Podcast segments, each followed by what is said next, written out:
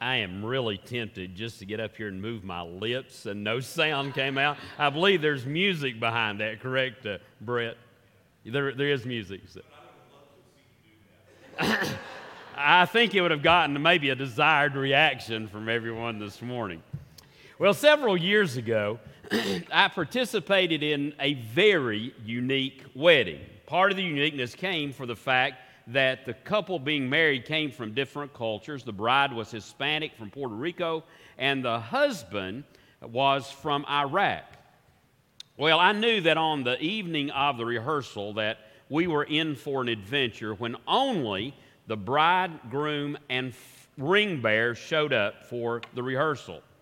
So the next day, we were ready to have the wedding. 30 minutes before the service was to begin, there was no bride present. 15 minutes before the service was to begin, there was no bride.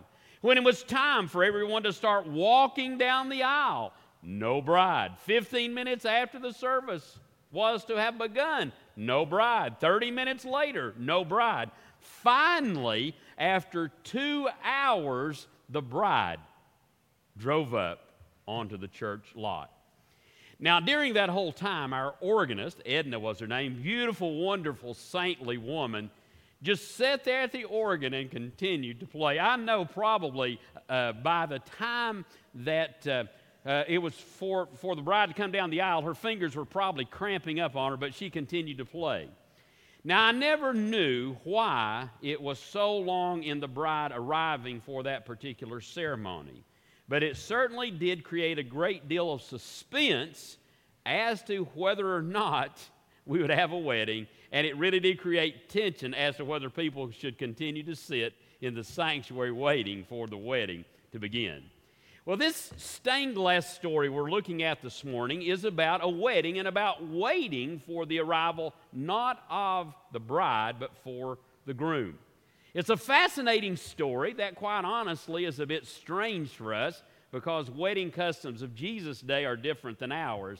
But I believe as we begin to look at this story, maybe it will give us something that will help us in our walk with Jesus. Now, this particular story of the ten bridesmaids is a story that is set in stained glass. It is a particular pane of stained glass that has along in that same frame two other stories that fit together. The first story is that of that you heard last week. If you happen to be here, if not, you can go back and look at the sermon about uh, about be the, the steward who was overseeing the house and whether that steward was wise and, or unwise and, and such. And then you have the story that follows about servants that are given money to invest. And what's fascinating about all these stories is who the audience is. The audience. You see, the audience that Jesus was referring to were people that knew something about the master, had some kind of connection to the groom. These were insiders. So these stained glass stories that we're listening to, that we listened to last week and we're listening to today, are really about people who have some level of relationship with Jesus Christ. They are not outsiders, they are insiders.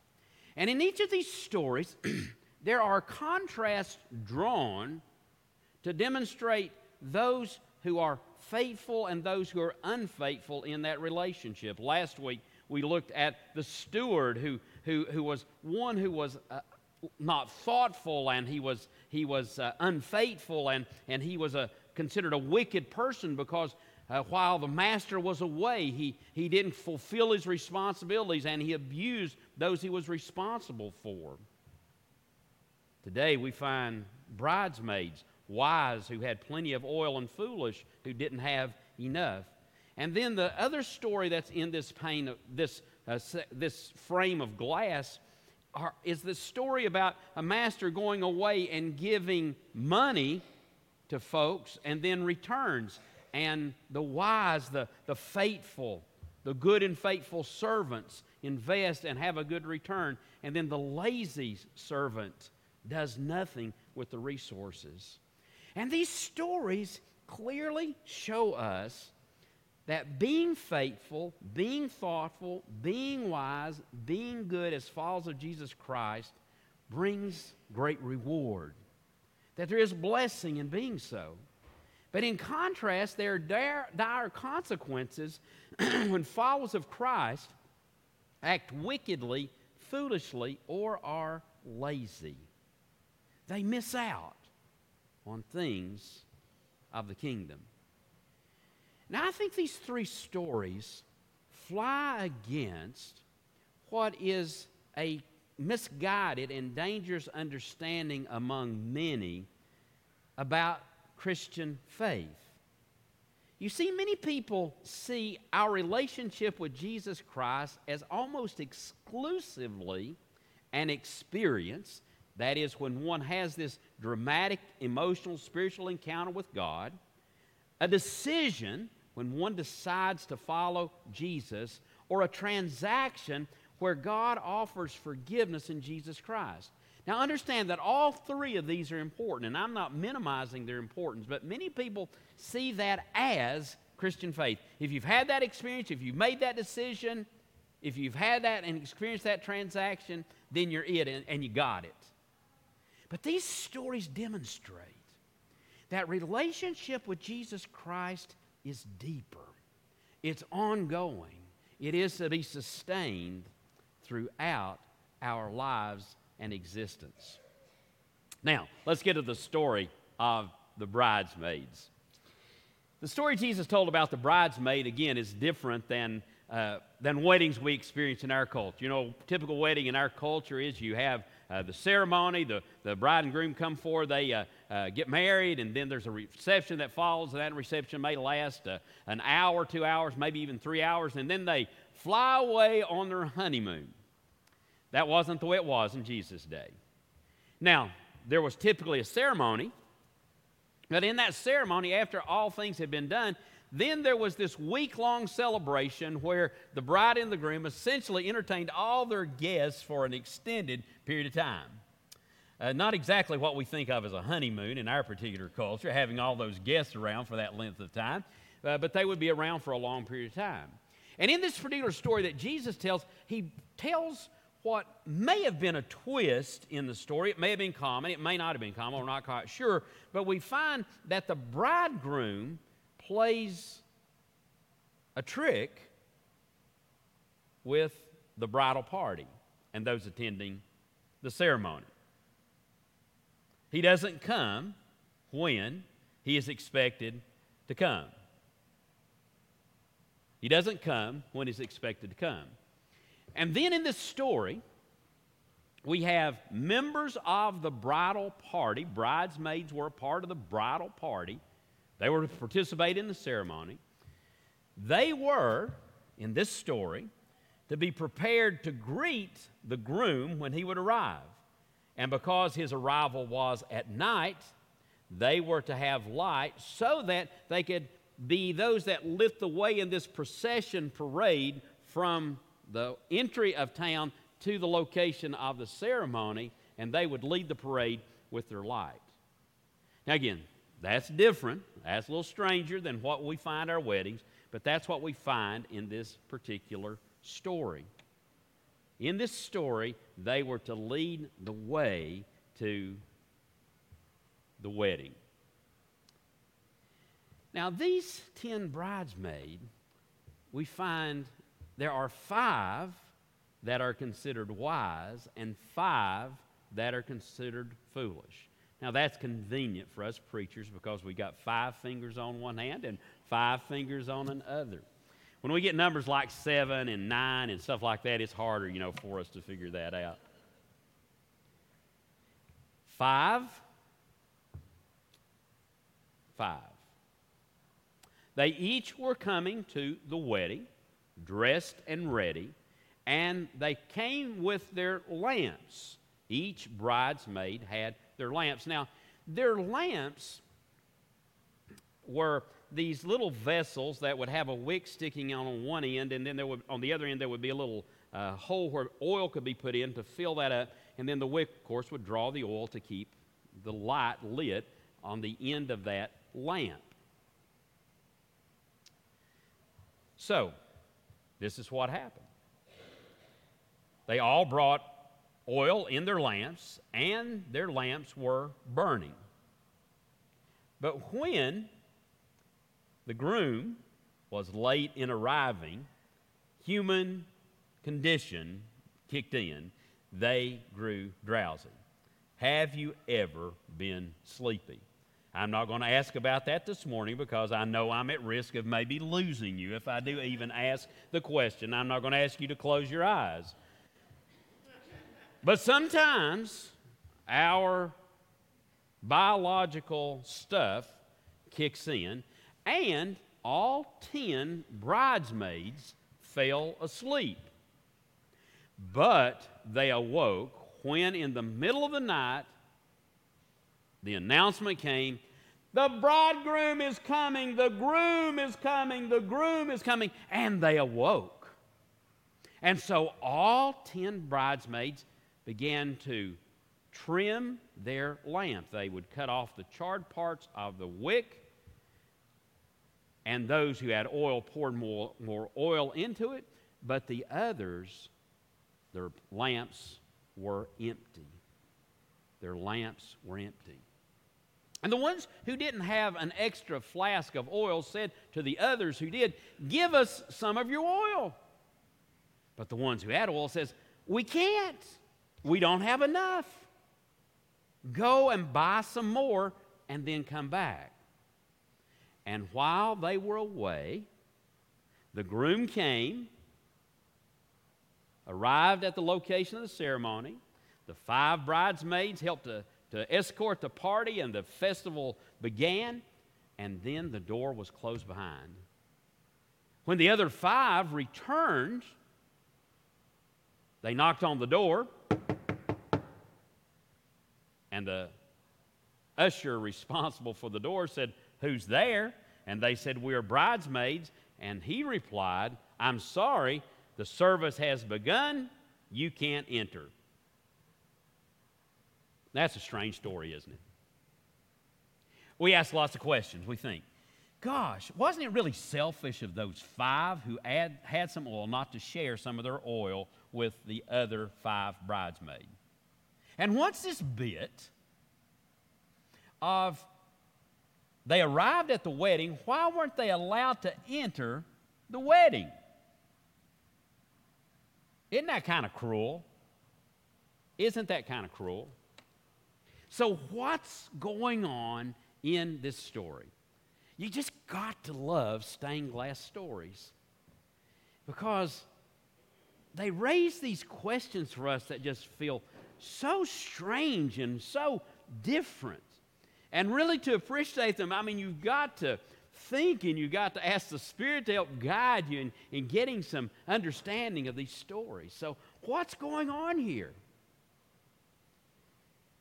But one of the central themes of the story here is light and oil. Understand that light and oil are important, oftentimes used as metaphors, sometimes even they're used allegorically in Scripture. Very important in terms of our understanding. In the Sermon on the Mount, Jesus said to those listening, He said, You are the light of the world. And then he went on to say, Let your light shine so people can see your good works and glorify your God in heaven. You see, we have, as followers of Jesus, a clear calling to keep our lights burning for the sake of others seeing and encountering God. Now, one thing we've got to understand about the nature of light that we have, though, is that the light we have is not something we produce on our own the light we have, this spiritual light that Jesus is talking about, the light of this parable, is not something we produce on our own. It comes from an outside source. And the source of that light is Jesus, who the gospel writer in John claimed is the light of the world. And we can think of this light in this way. We need to think of this light as reflecting Christ's light, that as a Christ follower, you reflect Christ's light in the world Some of us have reflectors up on top of our heads, more so than some of the others of you do. Or we can think of it as that He continues to give us our source of light and we let that light shine. We let our light shine. Now, many of you have been here for our Christmas Eve services. And you know that at the end of our Christmas Eve service, we have a ritual of lighting candles. When you come in, everyone is given a candle, and then at that point of the service, we light our candles. And when we do that, and this is very intentional, by the way, it's not something by accident, but it's something we do intentionally that tells a story. The pastors will go to the Advent wreath, and in the center of the Advent wreath, we have lit the Christ candle, and we will light our candles. The pastors will, from that Christ candle, will then go, and the ushers will come. They'll light their candles, and then they'll go through the congregation and will pass out the light. And that is a demonstration that the light that shines in us and through us is not of us, but from Jesus Christ. He is the source of that light. Now, this weekend, Pastor Jacqueline and I and a few others were with our confirmands over at Camp Lookout, and uh, the electricity had gone on, and we were without electricity until two hours before we were to leave yesterday. So it was a, quite an interesting adventure. There was no electricity. We needed light. Fortunately, there were some flashlights and battery powered lights. But you know, for us to have light, and in Jesus' day, in order for there to be light, something had to be burning. Some kind of fuel source had to be provided. And most typically, it was oil. It was oil made from olives, and that was the source of fuel so that a candle would burn. So a candle would burn. Oil is important. Oil is important. These candles here, uh, they're not wax candles, but they're actually uh, uh, plastic uh, devices. They're kind of an oil reservoir. And Brett, you can correct me if I'm describing this wrong, but there's a, a wick that goes down into that reservoir of oil, and those wicks draw up that oil so that our candles will kept, be kept burning about every three weeks, we have to fill these candles with oil again, or they won't burn because the oil will be exhausted. In your life, the oil that fuels the fire has to be continually renewed, and you have to be filled again and again and again. Often in the scripture, this thing of oil, this metaphor of oil, this allegorical expression of oil refers to the Holy Spirit. The Holy Spirit is this oil that fills our life, the source of fuel that keeps the light burning. Now, this story gives us an interesting aspect about that supply of fuel. It needs to be restored and we need to keep it burning.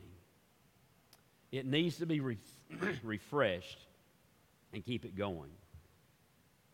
You can't provide your own oil, it requires spirit. And an interesting aspect about this is you can't share the oil of the Spirit with anybody else. Now, someone else may see the light of Christ in your life, and they should see the light of Christ in your life. And you should let your light burn brightly, and you should live so that it will shine brightly. But you can't share the oil of the Spirit. That's something that only God can do, that God can provide in our lives. So, for every believer, it's important, critical, to keep the oil present in our lives and to live in such a way that there is this reserve of oil for special moments in our lives. Oil for our lives. The foolish didn't have enough oil. They were living a minimalist kind of existence with their oil. Now, you can't provide the oil. That's something God must do. But there is one thing that we can do that's critical in our living out of our Christian faith. We can create channels in our lives through which the oil can flow into us. In our tradition as United Methodists, we call this means of grace. Say that with me means of grace. Channels through which God's grace flows into our lives. There are exercises, practices that we do that create these channels. Here at Ooltewah Church, we emphasize eight of those. Now, I've got to count my fingers to be sure I've got up eight. Ten was easy, but eight's a little bit more complex. But we talk about eight spiritual practices that we do. We corporate worship, praying, uh, participating in a small group, reading our scripture, serving in some area of ministry, giving generously, being people who are invitational and inviting people to participate in the life of Christ with us, and being people who reach out with loving acts of kindness missionally into our community and into the world. These eight exercises. There are more, but we emphasize these eight exercises and it's not that these eight exercises, like you do one of them, you go to church five times and attend worship, and you get these credits and you get uh, two ounces of oil put in your lamp. It doesn't work like that. No, these are channels that are created, and if we create them and maintain them in our life, God's blessing, God's grace, the Spirit, the oil, flows into our lives. And the healthier we are, the better the reserve. Now, this story of the bridesmaids gives an interesting aspect about the ten. Something happened to all ten bridesmaids, the wise and the foolish. They all fell asleep. They all fell asleep.